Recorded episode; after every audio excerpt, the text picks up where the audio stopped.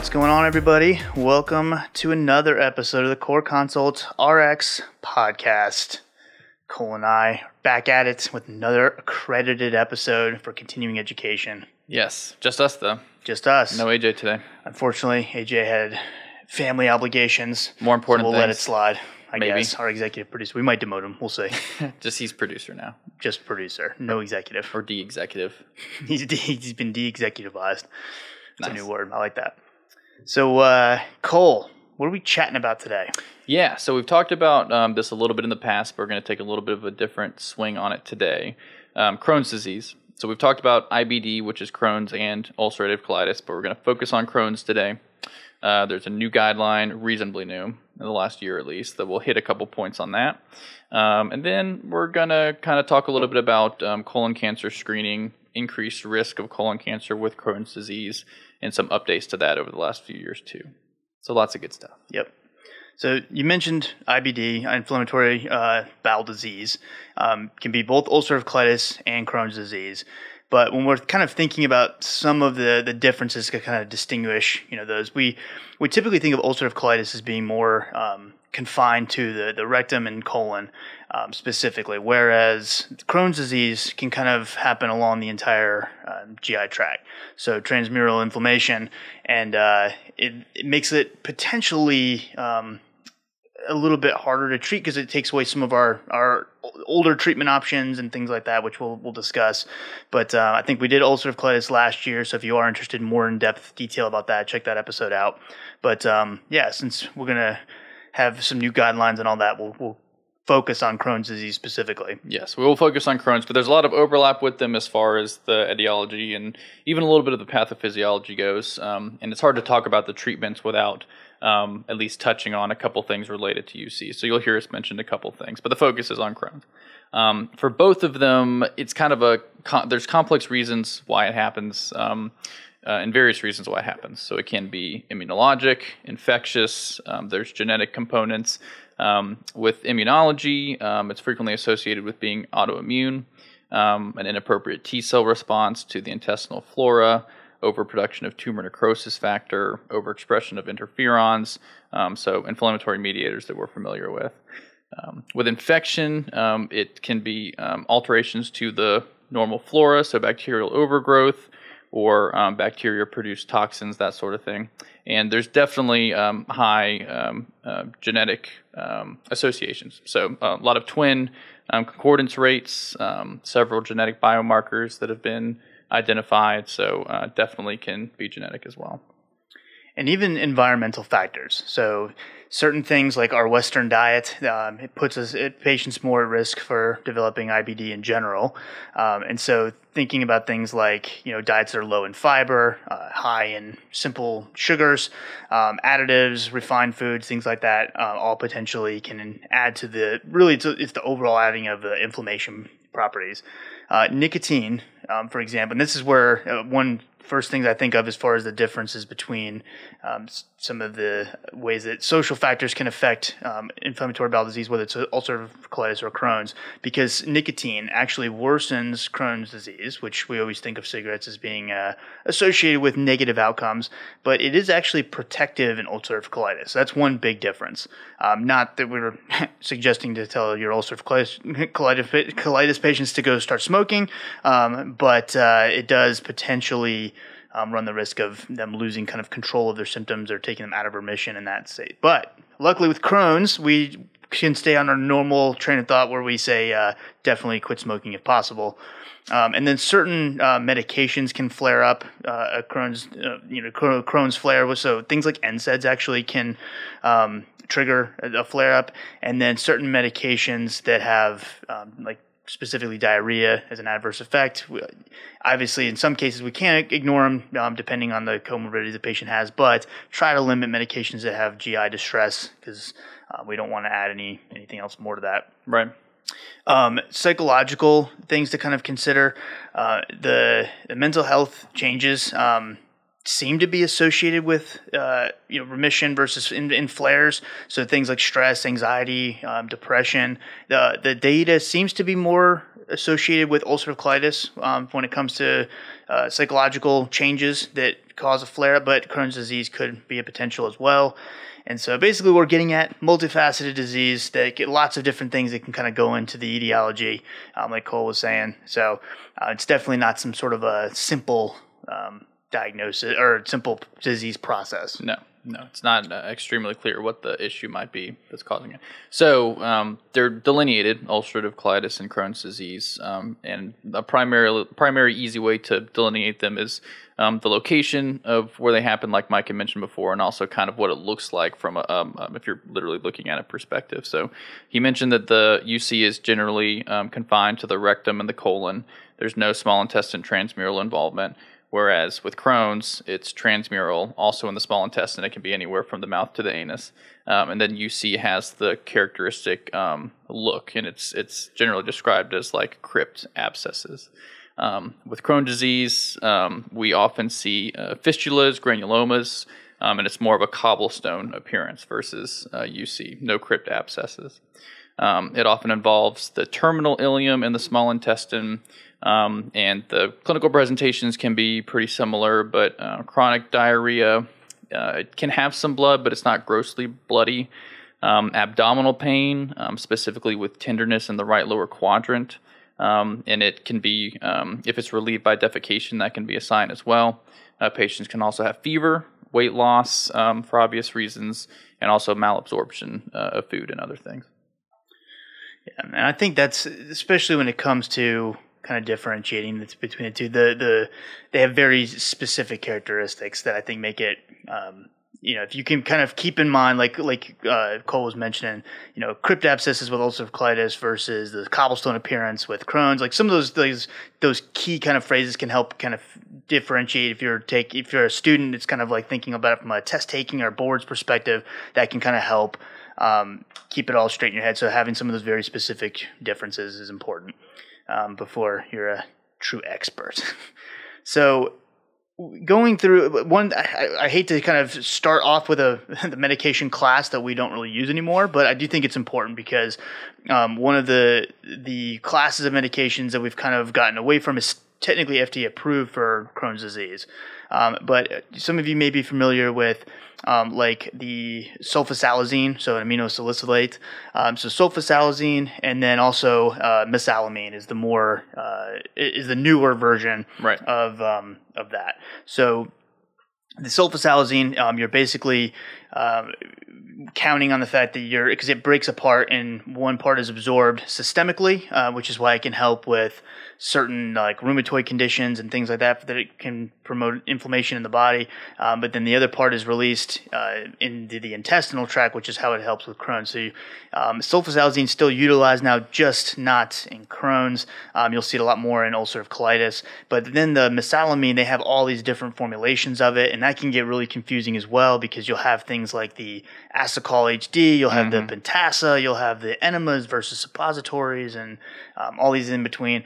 Basically, the, the big difference between this, because they're not all the same, um, just to give you some background information, the, the site of action is really the, the differentiating factor. So, for just to throw an example out there, like the Pentasa, um, that's going to kind of be released throughout the entire intestinal tract, which is why that's one we used to think of it being more um, of a treatment option for Crohn specifically. Um, and then like Asacol HD also, you know, goes to the the ileum um, in past the terminal ileum, obviously the proximal colon. Um, whereas something like mesalamine enemas is going to be mostly concentrated the distal colon, the suppository obviously for the rectum. So those were associated with ulcerative colitis and still sometimes utilized in that disease. The problem is the data when Crohn's disease specifically, even though that we know that we're, we're getting release in the small intestine and, and where we would typically think of as the site of action, the mesalamine products, uh, regardless of which one you're looking at, don't have very good data, and the guidelines have basically pushed away from uh, the mesalamine products in general for Crohn's. So if you have a patient who has Crohn's disease that's on one of these agents, that's kind of like the old school way of doing things and probably better options available, especially if they're having frequent flare ups and Yeah. not maintaining remission. and even on the previous guideline before the most recent one, it was already kind of controversial, and uh, there wasn't great evidence behind it. And They kind of took it away with this one, which kind of leaves, and we'll talk about all the different treatment options, but kind of leaves um, primarily expensive meds. Um, I mean, there's steroids and stuff, but primarily expensive meds. So it's very interesting. Yeah, it's not great. No, um, from, might a as well from a cost perspective. no, not yes, from a cost perspective. But if that's what they're recommending, then hopefully there won't be issues getting it covered if the patient's insured. Yeah, and and we'll talk. We'll mention some other options too if they're not insured because we don't want to leave those patients hanging. Obviously, Right. Right. Um, just a couple of things about the um, uh, aminosalicylates, just so you know. Um, severe skin reactions can happen. So um, SJS, also hepatic issues, pulmonary fibrosis. They're definitely not the cleanest of meds. Um, but you know, if, if you're not using them, then it's not a big deal. Yes. So make sure no more mesalamine if you can help it. Um, we're definitely not gonna. We want the most bang for our buck if we're gonna put patients on these meds. Right. So corticosteroids. We'll we'll just kind of mention these briefly um, before we get into the more uh, elaborate and you know commonly used meds. But we all are familiar with corticosteroids. Obviously, the thought process is is to you know kind of suppress the inflammation. Um, a lot of times we're thinking about these. If we are going to use them in Crohn's, we're thinking about them along the lines of uh, basically just as a temporary thing to help to sort of um, get you know the patient into remission. And then as far as maintenance of remission, we do not want to use steroids. Right. Obviously, Long we term. don't want to put them in the long term. Um, so corticosteroids in general uh, can can be utilized. To give you an idea, prednisone uh, in doses usually 40 to 60 milligrams per day. The guidelines mention the 60 milligrams per day is is the most commonly studied dose, um, but you know, or an equivalent uh, corticosteroid. You know, if you were to convert it to methylprednisolone or prednisolone or something, um, but 60 milligrams of prednisone, and then there's also a budesonide um, as well. Now, there's two different forms of budesonide. So they have for ulcerative colitis, they have budesonide, what's called MMX technology, um, and it's basically uh, released specifically in the colon. So the thought process is to avoid the systemic effects of steroid use. Right. So it's a nine milligram extended release tablet. They use the MMX technology to create that extended release uh, formula. And um, in ulcerative colitis, that's it's released where it needs to be in the colon and not in the small intestine. They have another version though for Crohn's specifically, and um, that one is going to be released a little bit quicker as far as you know in into the small intestinal range, um, and that is where it's. Uh, thought to be obviously more effective for for uh, Crohn's specifically. Um, however, when you compare it to other you know corticosteroids, specifically prednisone, it's actually probably going to give you a less uh, robust response, um, less chance of of getting to remission. So what the guidelines basically say is you have to kind of outweigh the options based on the patient's comorbidities and thinking about, you know, okay, if they do have systemic absorption of uh, prednisone, is that going to cause other issues based on the patient's comorbidities? And if the the less likely chance of getting to remission with the budesonide, um, and uh, Entocort EC is the brand name for Crohn's. If that is going to, uh, you know, that risk of not reaching remission with that is going to outweigh the benefit of avoiding those side effects systemically, then that may be a- an option. But um, know that uh, i you may be getting a little bit of a weaker response with the budesonide, even though I feel like they advertise it if is as if it's a much better option. The data does not Oh, they do. reflect that. Which I guess wouldn't you, even if you had a well, you might not, but wouldn't be, think putting yourself in the uh, Yeah, shoes of big pharma as a business and Yeah. not someone with integrity. yeah, you should use the other company's drug. Yeah. you know, you know what? Just use prednisone. Just ours, ours, our product stinks. ours is expensive and it's not as good. So yeah, Um, that's that's the the big difference in the budesonide. That's the um, version for Crohn's is three milligram extended release capsules, and that one releases specifically the terminal ileum. And so, the, you know, technically speaking, they're not really interchangeable either. Sometimes people will um, swap them out, but realistically, you need one for ulcerative colitis because it gets released further down in the colon. Right. So keep that in mind too. Yeah, and um, like just a reminder because everybody knows, but they're not clean drugs. So there's um, short-term adverse effects and definitely long-term adverse effects if you kept people on these for a long time. Um, so short-term, increased appetite and weight gain, um, emotional instability. But I mean, really, people can have aggressive behavior like the the um, family members will describe that they just don't recognize the behavior that the patient's having sometimes. Um, this can even be on short courses of steroids that people get all the time for various different things. Um, trouble sleeping, GI upset would be all things that could happen with a short course. Long term, you can have much bigger problems like adrenal suppression, immunosuppression, um, impaired wound healing, hypertension, hyperglycemia. That can also happen in the short term. Osteoporosis, um, sodium retention, edema, uh, things of that nature. And you know, based on that laundry list of uh, adverse effects that steroids can have, you know, that's associated with them, the the big question is like, why are we needing to so quickly kind of maintain the patient's um, symptoms, besides the discomfort and pain that can be associated with it? Um, you know, Crohn's disease in general has a lot of complications if left untreated and the, the flares not kind of maintained and you know pushed to remission. So um, Cole had mentioned um, fistulas, which is the you know the, the basically the formation of um, between the, the colon and other parts of the intestines, um, or even like the bladder and things like that. So it kind of forms like a a bridge, if you will, for lack of a better term. Um, it can cause small bowel obstructions, malabsorption of you know B12. It can cause uh, you know nephrolithiasis. Um, it also can increase the risk of malignancy as well. Although ulcerative colitis is typically considered to be higher risk of malignancy, or at least leading to the uh, increasing the risk of malignancy. But um, that's why we're also mentioning the um, stuff about colon cancer and whatnot, because uh, if someone with Crohn's, we would want to monitor them uh, for that. But ultimately, we wanted to to control the patient's symptoms to avoid all those long term effects. So even if it means we have to use steroids in the short term, uh, ultimately it, it, will hopefully be a net benefit for the patient in the long run. Uh, but when we talk about like the actual you know medications that are a little bit more uh, uh useful, if you will, um, as far as not only ma- getting to remission but actually maintaining remission, um, it's going to be important to kind of think about like the classification or, or, I guess severity you'd say of Crohn's disease. Um, and so there's not like a, a really ideal global classification system. You know, they have some uh, some basically classifications that are based on you know hist- uh, histological you know studies or endoscopic um, studies. Um, you could have certain um, scoring systems that are utilized, and uh, once you know, based on a patient kind of questionnaire and symptom score, you can kind of calculate, and if it's a certain score, then uh, you know that's going to be considered moderate or severe. Um, we're going to be kind of focusing on the moderate to severe patients, so you know that's kind of we'll, we'll be spending most of our time talking about the, the treatment options for those. Um, so just know though that it, it, may change as far as the how we can classify um, patient severity um, based on the clinic and, and all that right. Um, that that you're working with. And the score, um, so one score that's frequently used is the Crohn's Disease Activity Index, yeah. and it takes into account multiple things.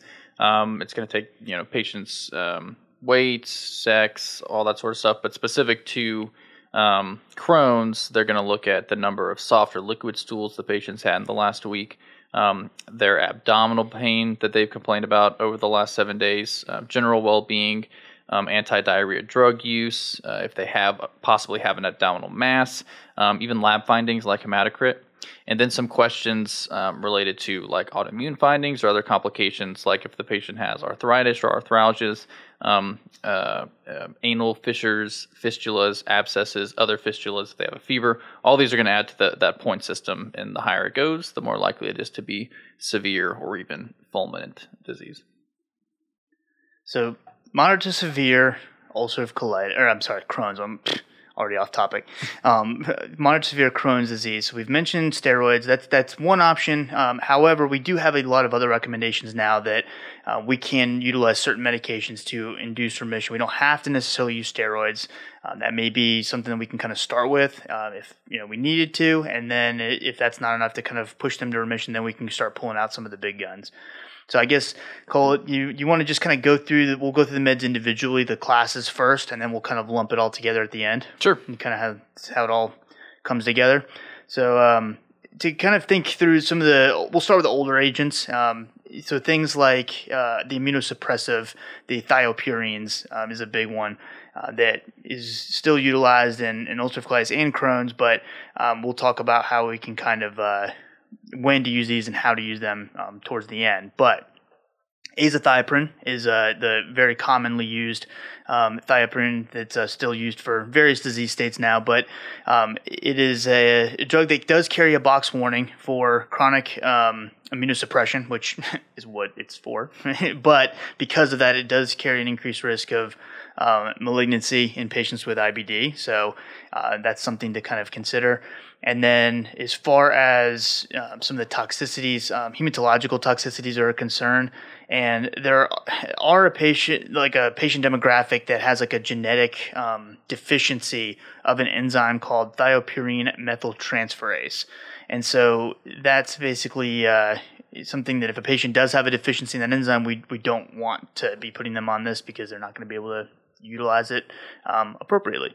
And so they actually have genetic testing you can do um, looking for thiopurine methyltransferase, uh, and that should be kind of considered before initial use of azathioprine um, or the other version, six six mercaptopurine, mm-hmm. Um, to treat patients, especially in IBD. Um, and you know, if if if that's available, you know, obviously in certain situations we may not be able to do that, but know that that is a an ideal situation. We want to get that genetic testing done to make sure they're not somebody in that population that's right. going to have to worry about that. Um, adverse effects, uh, usually GI complaints are a big one, besides obviously the more severe warnings and concerns. Uh, but just day to day kind of side effects, adverse effects, GI effects rather, um, rashes can also also happen, and then increased uh, LFTs. So you kind of want to keep an eye on on the um, LFTs and uh, make sure they're not going too high up from baseline and just kind of not showing any kind of uh, hepatic toxicity. Um, and then mercaptopurine, similar. Um, the uh, does not carry the box warning though, which is a little different. So um, to be as safe as possible as far as you know the immunosuppression and potential increased risk of malignancy, maybe the mercaptopurine may be a better uh, option. However, I feel like a lot of the studies are all surrounding uh, azathioprine. Yeah. So I'm wondering if it's uh, if maybe if we just if we studied mercaptopurine more, maybe we'd start to see more of that increased risk. I don't know. Um, that's Possible. just that's just me guessing. Though, as far as the cost goes, azathioprine is going to be pretty affordable. Yeah, which is good for sure. Yeah, versus um, the other ones. Mercaptopurine, you do want to make sure they take it on an empty stomach to increase absorption. That's another kind of just quick clinical pearl. Yeah, especially because these patients might have absorption issues.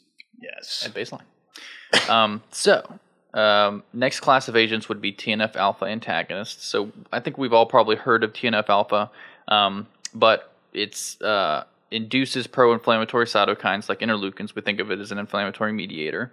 Um, it enhances leukocyte migration, activates neutrophils and eosinophils, um, induces acute phase reactants, tissue-degrading enzymes, um, and overall is going to um, significantly increase the uh, pro-inflammation of these patients who have Crohn's or even UC, of course. So we have developed um, monoclonal antibody agents that we can specifically target TNF alpha and block it. It's indicated for patients with moderate to severe Crohn's disease. Um, and I have told this story on the podcast before, but I figure I might as well tell it today because we have lots of new free CE listeners. Um, but I had uh, a professor in pharmacy school who I think was involved in research of TNF alpha, and it was in its nascent stages, I guess, as we'll say, the research was. Um, and so he taught this whole section. I guess it was in some sort of pathophysiology class or something. And pretty much all he talked about the whole time was TNF alpha because that's what he did his research on. Um, and so you could pretty much guarantee that on all his test questions, maybe he had 10 of the test questions, that the answer would have something to do with TNF alpha. So if you saw TNF alpha, just circle that answer, and it was going to be right. And it was great. I'm yeah, sure. I got them all right. Boom. But now here we are. We here, here Tino talking about it. It's probably because of him. Maybe. Um, so some other things to consider with TNF alpha uh, antagonists. Uh, basically, the infection risk is a big warning that we have with those. Um, so anything that's going to be affecting, you know, your body's immune response, even including inflammatory response, could put the re- increased risk of uh, infection. Um, there's a chance that we could cause a worsening of a patient with heart failure. Um, so we want to make sure that they have a history of that. We've kind of considered the, that as a risk, um, making sure we have all the necessary monitoring with an echo and all that, and, or maybe even using a different medication if needed. Um, there's also a potential for increased risk of lymphomas uh, as well as neutropenia. Uh, and so, you know, we got to keep all those kind of more severe side effects in mind. Um, there is also, obviously, because of that infection risk, um, TB, um, invasive fungal, other opportunistic type infections um, can be uh, something that we're concerned with. So we definitely want to get at least in, initially a, a, negative TB test um, before kind of starting the therapy, and then periodically after uh, if the patient's going to stay on it long term. And then if the patient does have uh, latent TB, um, then we want to go ahead and treat that prior to initiating treatment, um, if possible, or obviously active TB, but they'd probably know it, right? if, if if they're doing screening, hopefully, uh, hopefully they've been treated for that. that so. Um, there's specific TNF alpha uh, inhibitors that are utilized in Crohn's disease. Um, so the big one, Humira, um, I'm sure we've all seen that one. Um, it's available now as a uh, auto injector that's a citrate-free um, medication. Basically, the citrate was thought to be one of the things that caused the uh, this injection site reactions and, and, pain at the injection site. So the citrate free is uh, supposedly, um, in, in, I've heard patients tell me that it, it, definitely helps with the the injection site pain. Yeah, for significant significantly. Yeah. I've uh, definitely uh, I've wondered myself like we have we have a version of hum- the older version of Humira mm-hmm. that's not the citrate free at our clinic in our 340B pricing for like twenty five dollars yeah. cash price, and I'm like I, I, I wouldn't inject myself with uh, one just to test that, but I want to see how bad it hurts. I really do. um, just because I'm just kind of curious. How's your stomach feeling? yeah. Got some Crohn's? Yeah, no, stomach's fine. So it'd be more so for uh, data collection purposes, and I don't think that's what that's uh, designed for. So, um, Humira is one of them, and, and you'll see that utilized in ulcerative colitis as well. Yep. Um, they also infliximab, uh, which is an IV infused uh, TNF alpha antagonist. Um, so the infusion reactions uh, are somewhat common, and sometimes you'll see patients kind of get pre-medicated with some, you know, Benadryl and things like that beforehand. Uh, but it is an IV infusion, so that can potentially add a barrier to, to care. Um, and then the other version, the uh, brand name uh, Cimzia, I don't feel like we ever see this one utilized in, in person, and that's actually a good thing. Which we get to the the guidelines, I'll explain why. But um, certolizumab is the uh, Pegol is the uh, generic or you know actual official name.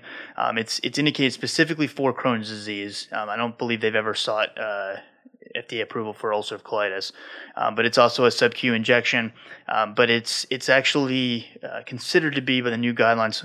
Spoiler alert: we'll come back to this, but it's basically in, inferior based on the data um, compared to the other uh, TNF alpha antagonists. So that would be the one that uh, we would kind of save if possible um, for a situation where we just absolutely had to, whether it was cost or something along those lines. Right. Uh, in, real quick before we move on, because I, I, know Cole had mentioned, you know, the cost of all these and if they have insurance and all that stuff. If you have a patient who doesn't have insurance or self-pay, maybe they're even like a low-income patient, um, all of these these especially now that they have like a lot of the the um, uh, like the biologics have had um, what do you call them? I'm drawing a blank now. um, not follow-ons like they call so, biosimilars. Biosimilars. Thank you, Cole. Um, my brain stopped working for a second. But uh, the biosimilars and whatnot, the, that's one hoping, hopefully, going to drive the pro or continue to drive the cost down. But um, they, these companies that are producing these obviously have uh, certain patient assistance programs, and there there are definitely ways to get patients on this. So I don't want you to see an uninsured patient and just automatically count them out.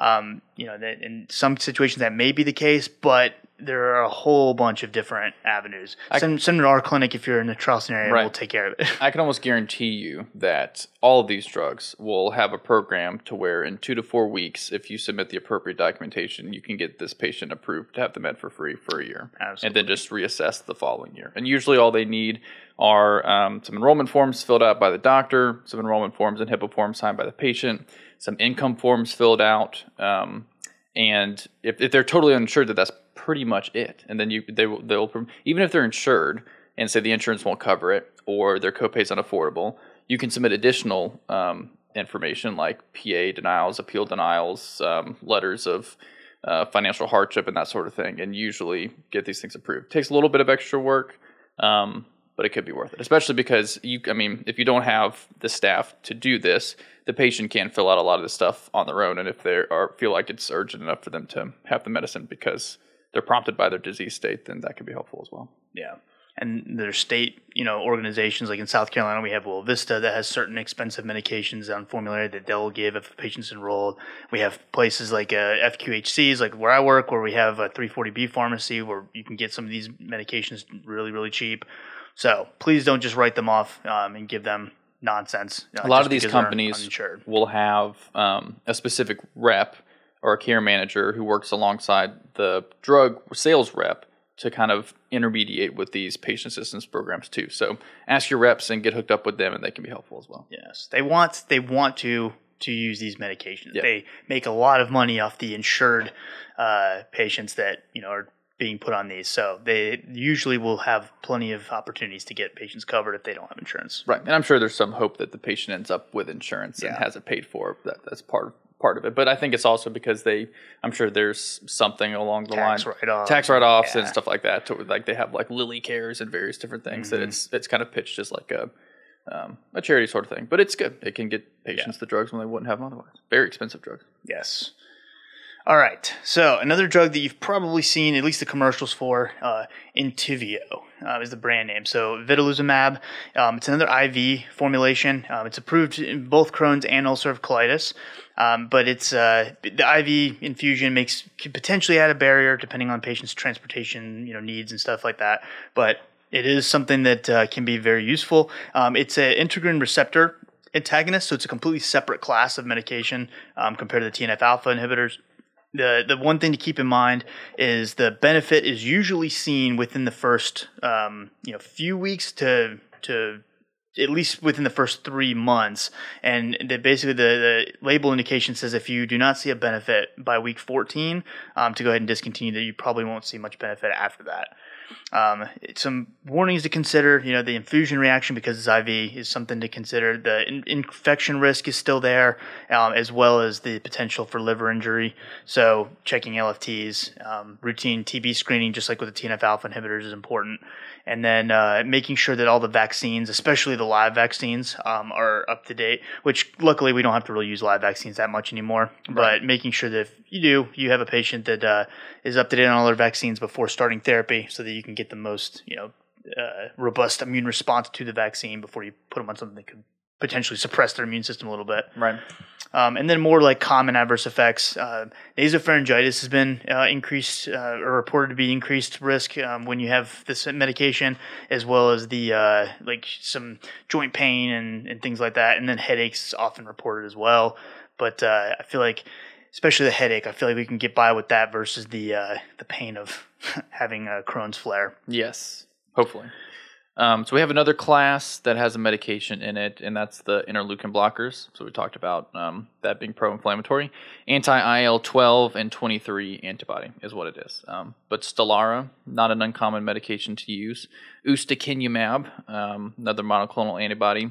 This one is a bit unique because it's sub-Q, but also has an IV formulation. Um, like I said, blocks IL 12, blocks IL 23, inhibits the receptors um, for these cytokines on T cells, on natural killer cells, on antigen presenting cells as well. Um, similar to the others, increased risk for serious infections, TB. Um, so you need an initial negative TB test and then monitoring after that, treat the latent TB just like the others. Um, but also invasive fungal infections and other opportunistic infections. So these, uh, since they they affect the immune system in this way definitely can carry those risks. So th- there's actually we mentioned uh, the Entyvio as far as an integrin receptor antagonist, but there's actually another uh, integrin receptor antagonist that's on the market. Um, if you've looked at some of the the MS um, guidelines and treatment options, that you may recognize this drug, um, but natalizumab or Tysabri the brand name. This is this was one that's only approved for Crohn's. It's not uh, approved in ulcerative colitis. Um, it's given IV as well. Um, the problem with this is it has a box warning for uh, an increased risk of progressive multifocal leukoencephalopathy or PML. Um, it's a viral infection in the brain um, that can lead to severe disability, if not death. Um, so it's a very, very uh, serious, potentially, you know, uh, fatal uh, situation that can occur, and uh, it is uh, there's a REMS program associated with this called Touch. Um, and it's basically to kind of monitor. Um, there's a, a, virus that you be checking for, uh, the JC virus that you be checking for ahead of time before you start a patient on this. Um, and because of that risk of PML, there's actually been a lot of post marketing surveillance that's been done. And this is one that we have used in Crohn's disease um, in the past, but the newest guidelines actually recommend against its use. And so that's kind of a, a big change because, um, you know, obviously it's a whole medication class. This is approved for Crohn's disease specifically, as obviously as well as MS. But uh, they, they basically have said the risk of PML is, is such a to a high extent that they really would recommend not using this medication. Um, they say if you know the patient is kind of tried other options and you know we're kind of stuck, you know, explaining them to to, to them the risk of of uh, you know the PML development and if if basically the potential for remission outweighs that risk and they're okay with that, then you could consider it. But the guidelines basically suggest against its use. Yeah. Um, it also causes the infusion reactions because it's an IV um, formulation, um, the headache, fatigue. It can induce depression, um, and then patients have often reported like abdominal and back pain as well. So, not the cleanest medication that we have available, but natalizumab. It's off the off the good list now, at least for Crohn's. But we'll come back to that when we clean all this up and put it into context. So, um, thinking a little bit about what you're going to do if you have a mild patient with Crohn's disease or if you have a moderate to severe patient with Crohn's disease. So, in a mild patient, like we kind of said before, we're thinking um, corticosteroids. So, there is a controlled ileal release budesonide, like we talked about, um, nine milligrams once a day um, can can be effective. Should be used for induction of symptomatic remission, and you can continue it up to four months to maintain remission. Um, so, like we said, the um, sulfasal- the mesalamine and the sulfasalazine probably shouldn't be used in this situation. Um, and also um, antibiotics, which Mike talked about the fistulas, um, wouldn't be effective in this instance either, just to kind of um, induce remission in a mild case. Yeah, they used to use uh, metronidazole and Cipro. Uh, it's kind of like the antibiotics that would be utilized in Crohn's, and that's also been discussed as not kind of being taken off the table now as well. So, um, some of our old school stuff definitely not recommended anymore. Yeah, it's very interesting. Well, it means we're getting better drugs, right? Yeah, for sure. All right, so let's kind of let's break it down. So we have moderate to severe um, Crohn's disease. Um, based on the guidelines, um, we have uh, uh, the TNF alpha inhibitors is kind of usually what we think of as like a, a good first line option, if, especially if we're not going to use steroids. Um, TNF alpha inhibitors they basically recommend the guidelines recommend. Um, this is from the the uh, American um, College of Gastroenterology, but um, uh, the American Gastroenterology Academy. I mean, sorry, the uh, That's just kind of a silly one, though. Do they ever have American, American, then the name, then Academy at the end? no. No, I no don't think nobody so. else does, right? Mm, I don't know. We should probably double check that before we. I'm going to say that there's no one else that I'm very ever positive in about. it. history. Okay, right on. Cole's Cole's positive. Um, It is usually, it should be AAG. yeah, yeah, I like that better. So yeah, That's true. That, that would be that make more sense. All right, so you have a patient with moderate to severe. Uh, they do recommend a, uh TNF alpha antagonist um, over no treatment um, when it comes to induction and and maintenance of remission as well. Um, and so the the data as far as kind of you know which of those agents to pick because before we used to say any of the TNF alpha inhibitors that are approved go for it. Um, now there, there's evidence that kind of support the use of infliximab um, as well as adalimumab, Humira, um, over the uh, the certolizumab. Um, that one has kind of low evidence associated with it and how effective it is versus the moderate uh, efficacy and, and evidence that's uh, seen with the infliximab and adalimumab. So between those three TNF alpha inhibitors that are available, uh, that would the, the infliximab and adalimumab would be the way to go uh, if possible. Um, the uh, not nearly as effective based on the data that we have. They also say that you could use the Entyvio, the vedolizumab, um, as well. Uh, it's going to be suggested to use that over no treatment um, for induction as well as maintenance therapy. And then um, the uh, that, that Cole had mentioned um, also is another one that they recommend for induction or, and or uh, maintenance of remission as well. Um, this is the the part that's one of the first parts of the recommendations is when they bring up the uh, natalizumab and they say that even compared to no treatment for in- induction and maintenance of remission, they suggest against natalizumab um, over no treatment. So it's basically saying that they would they would almost rather you treat not treat them than give natalizumab. That's that's saying something. I think it's pretty, and it's a moderate uh, level of evidence suggestion recommendation. Um, so basically, they they base it off of, like I said, the post marketing um, surveillance data showing that that um, PML risk is probably not worth the uh, the bang the, the benefit you'll see. So not enough bang for your buck, if you will. Um, if you are going to use it, like I said, that that JC virus or the John Cunningham virus, uh, they want to make sure that uh, you have a uh, you do the antibody test for that and then get a negative result and then monitor it um, over time um, Right. and make sure the pay if you are going to use this med but they they recommend against it um, Yeah, and so I mean, similarly, that's kind of the same stance they take about the the thiopurines because they recommend um, uh, they, against the use of those over no treatment for achieving remission. They do actually make a caveat that um, the use of the thiopurines over no treatment for maintenance um, can be done, um, or patients in corticosteroid-induced remission, it could be done. But yeah, in general, um, they they also give that level of evidence uh, to be very low. So. Yeah. And then the question becomes okay, well, what if, is there any benefit between giving a TNF alpha inhibitor along with like immunosuppressive therapy? Um, and there is actually some data uh, that's that's been shown um, that maybe that combo is is appropriate. Um, so, kind of uh, the thing to think about is the Sonic trial. Uh, I don't know if you guys have seen this or not. It's kind of uh, I can't remember the exact date of the, in the year that this came out, but it's it's been out for a while. Um, but basically, what they looked at is the uh, is infliximab um, plus azathioprine um, versus infliximab uh, or azathioprine as monotherapy, um, and they saw that the combo was um, statistically significant. Um, com- the combo is better than either agent used by themselves. And uh, just to give you an example, um, when they could look into the primary outcome, the corticosteroid-free clinical remission at, at week 26 was kind of like their primary outcome.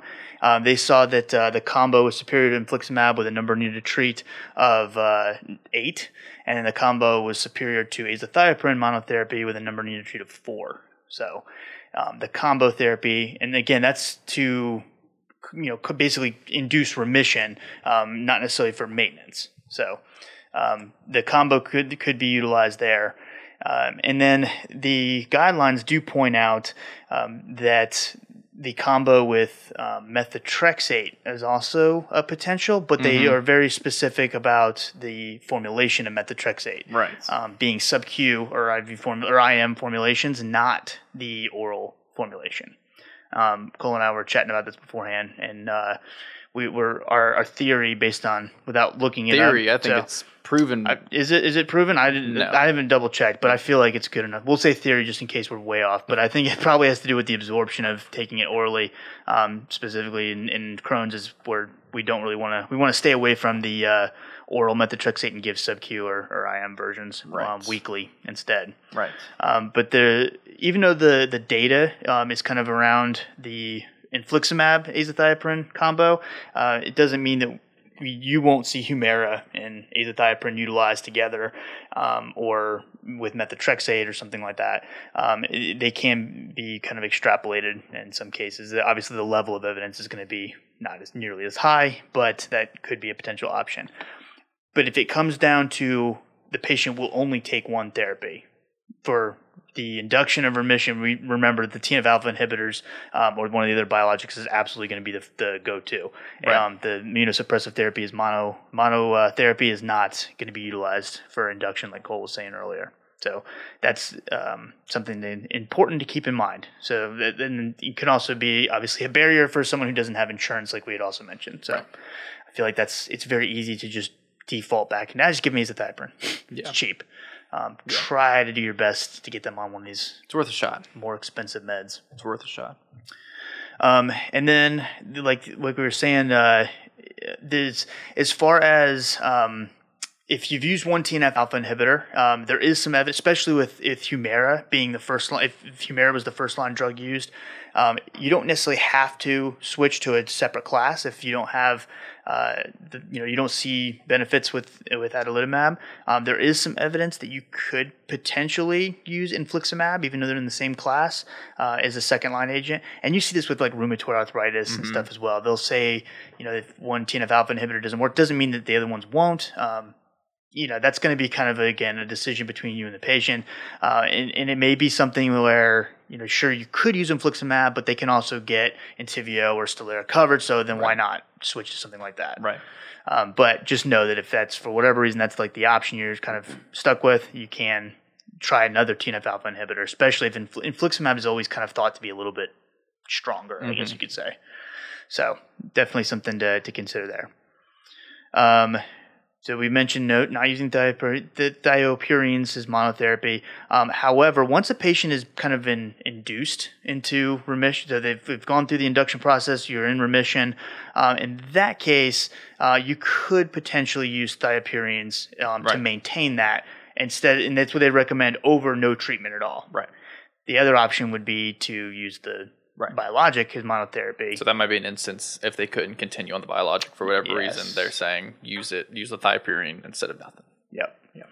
Um, and then uh, the the one the one difference to the immunosuppressive agent is if you have to use immunosuppressive therapy uh, for induction and you don't have let's say just absolutely there's no way to get a biologic um, in that case methotrexate uh, monotherapy im or subq over no treatment whereas that's not really a recommendation with the thiopurines and all, Right. and all that so um, ideally, we want biologics, but worst case scenario, methotrexate is still an option as long as as well as steroids too. Right. So, So there's options. yeah.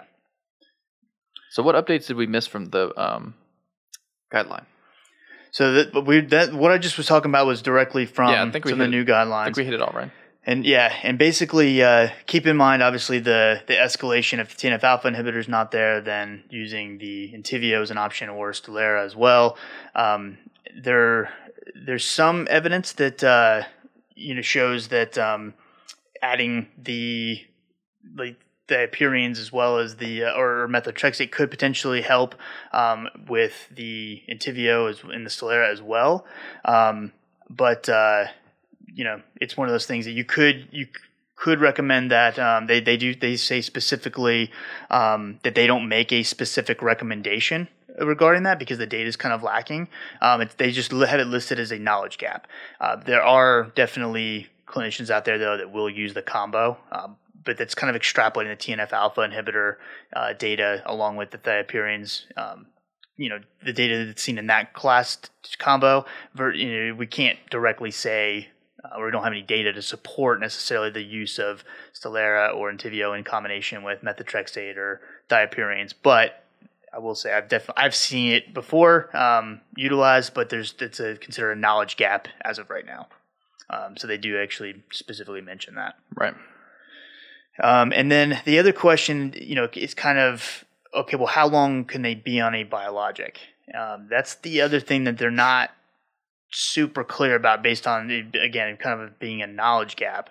Um, once the patient has kind of reached remission, then we always think at least con, you know consider de-escalating therapy. So maybe instead of the combo, we can go to biologic or the thiopurine by itself or methotrexate by itself. Um, but that's really, I would say, be a, a conversation between you and the patient to kind of figure out where you need to go. And since there's not a lot of great data as far as the you know true long term long term effects of a biologic, uh, with the increased risk of infection and all that good stuff, definitely something that uh, you may want to use a little bit of caution with. So, recap real quick for those of you who, uh, since you know, if you're following along at home, uh, hopefully, the uh, we're going to induce remission with uh, either steroids and maybe in more mild cases, or if they have, we haven't had uh, too many flare-ups to begin with. Um, but the other option, obviously, being the biologics. Uh, ideally, we would want to use a biologic plus uh, an immunosuppressive agent. But if you have to choose between the two, definitely biologics, hand down, um, hands down, is going to be the option. Um, if that's not enough to reach remission, we could consider another TNF alpha inhibitor, especially if Humira was utilized first. Um, and then from there, we can go to the Entyvio um, with or without immunosuppressive therapy. That's not enough, then we can um, graduate up to the uh, Stelara as well. Um, it's also technically speaking, you don't have to go in that particular order, but uh, that's kind of how I, I think about it, especially from a cost perspective. Um, and getting things covered, the uh, they probably are going to want to see that you've used some of the other agents first, um, especially the ones like the TNF alpha inhibitors have been around a lot longer, so they're going to be on more formularies and all that good stuff. Um, and then once you have remission, consider de-escalating therapy. and um, monitoring kind of from there. Hopefully, keep them in remission, but uh, just weigh the the pros and the cons of which therapy you're going to DC and which one you're going to continue. Right. And then hopefully keep the patient in remission for long, long time. You fix it. Fix it. Well, kind of suppress it. Suppress it. Yeah. So I've got some stuff on cancer. If, Talk to me. If that's all you got for Crohn's. That's all I got. Okay. So Crohn's does put you at an increased risk for colon cancer. So we decided we wanted to uh, briefly mention a couple things about um, the recommendations, especially because in the last few years they've adjusted a little bit um, uh, around the age of when they recommend cancer screening. Um, so we're transitioning a little bit to colorectal cancer. So primarily um, where we go for these there's a, a couple different um, uh, guidelines and recommendations but the us preventative task force is a pretty good place to start. Um, so in general when you think about a colonoscopy you're, you're usually thinking of age 50 right? Um, so they have decreased that um, uh, recommended age to 45 now um, they don't have as strong a level of evidence with the ages 45 to 49 population with the screening but they have adjusted the recommendations to say 45 and up we think that they should be screened in some way um, and then um, they have a higher level of evidence with uh, ages 50 to 75 to say that we definitely want them to be screened. And then 76 to 85, um, it kind of goes lower because it's a risk benefit kind of thing. You know, what what are you willing to do about what you find kind of thing. So age 45, that's kind of the the big change. So I wanted to mention a couple of the tests too, because uh, we all think of colonoscopies and we all probably also think of stool tests. So there's a couple of different um, um, with uh, stool tests for one, but also related to colonoscopies. There's they call that they classify that as a direct visualization test, and there's a couple of those as well.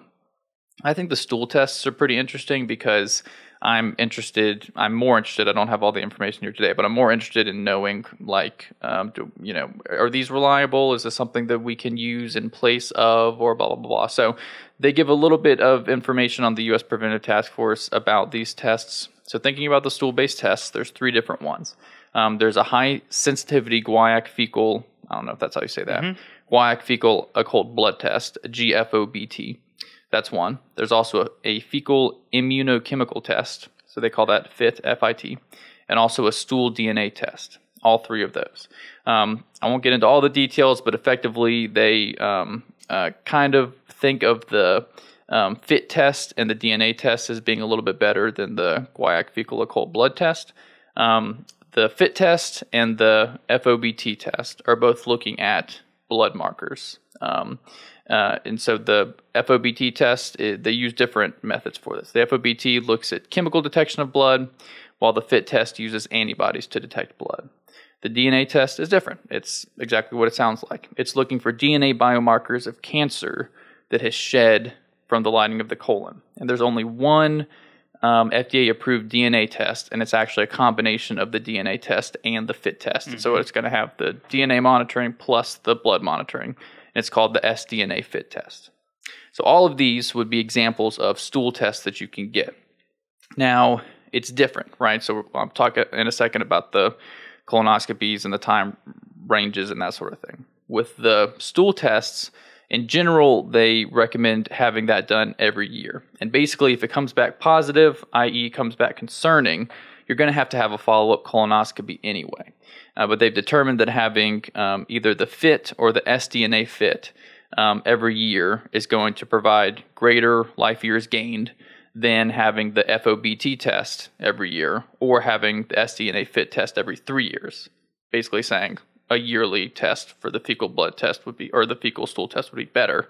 Uh, and then if there's anything concerning, it needs to be followed up with a colonoscopy.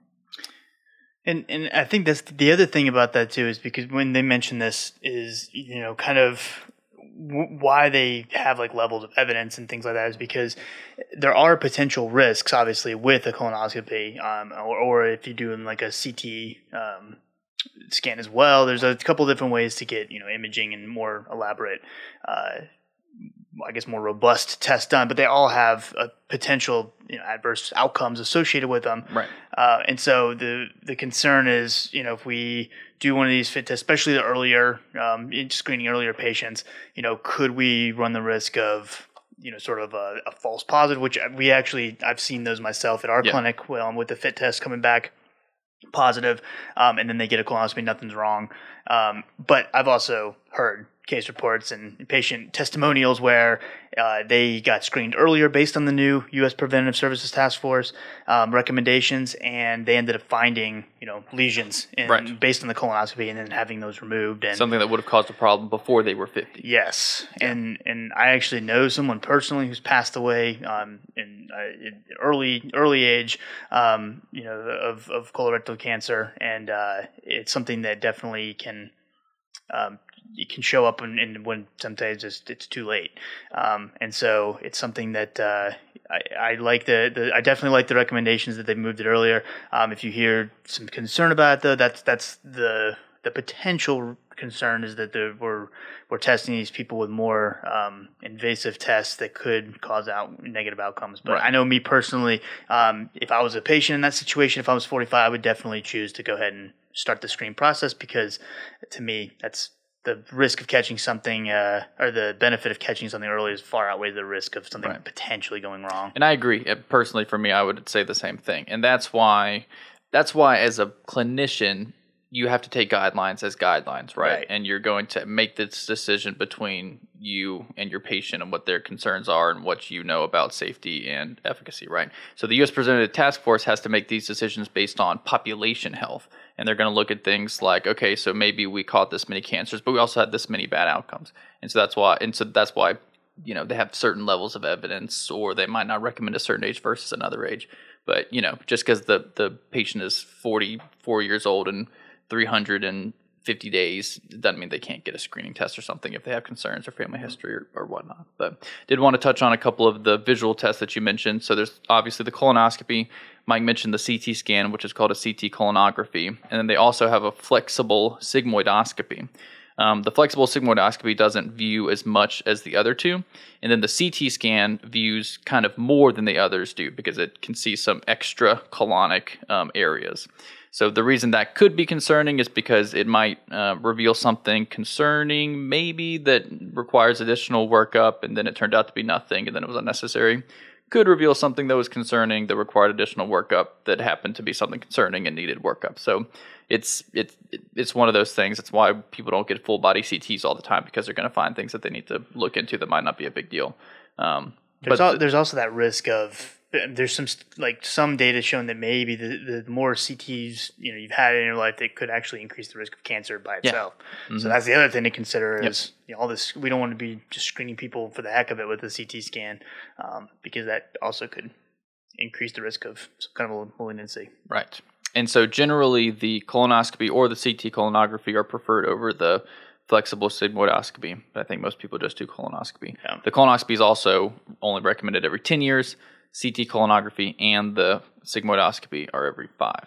Personally, I'd rather have it every 10. Yes, and you get a little propofol nap. yeah. You sleep great.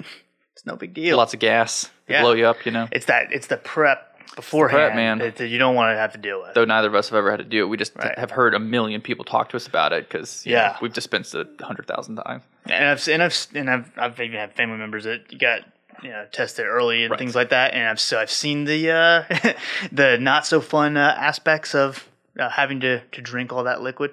Yeah. See, I have a I have a family history of colorectal cancer. Yeah, and so my mom basically wants me to be screened at like when I turn thirty. She's like, "You need to be screened." I'm like, "Mom, listen, I'll talk to I'll talk to the doctor.